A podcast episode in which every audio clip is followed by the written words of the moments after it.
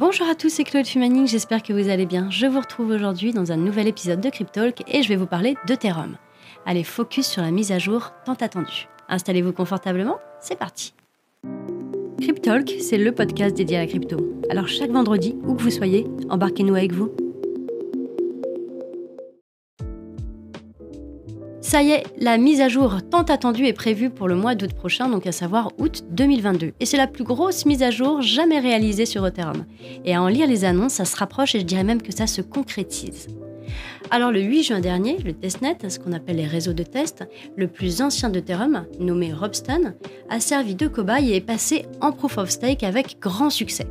Après, il y a eu quand même quelques bugs mineurs, mais ça n'a pas impacté négativement le réseau, et d'ailleurs les équipes l'ont remonté de façon très transparente. Alors concrètement, qu'est-ce que ça va apporter ce changement? Eh bien tout d'abord, la consommation énergétique du réseau devrait baisser de 99,95%, ce qui rendrait pratiquement anecdotique son impact environnemental. Et ça, on peut dire que c'est un point qui est vraiment très très positif. Ensuite, le nouveau consensus de validation réduira nettement les émissions de TH. Couplé au burn implémenté dans la précédente mise à jour, ça pourrait rendre le TH déflationniste en cas de forte utilisation du réseau.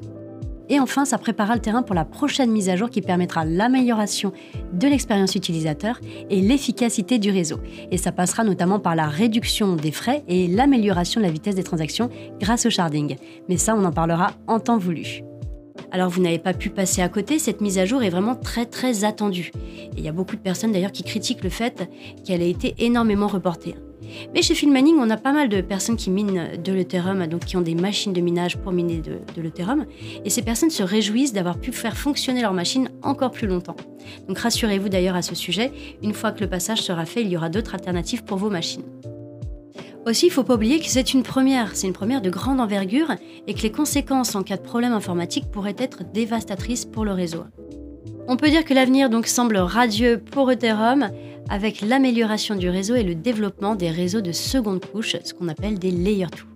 Voilà le petit point sur Ethereum donc, et sa mise à jour. J'espère que les délais seront respectés. Sinon, n'hésitez pas à faire de la veille, toujours. Hein. Renseignez-vous sur les différents réseaux sociaux. Je vous souhaite un très bon week-end à tous. Je vous dis à la semaine prochaine pour un nouvel épisode.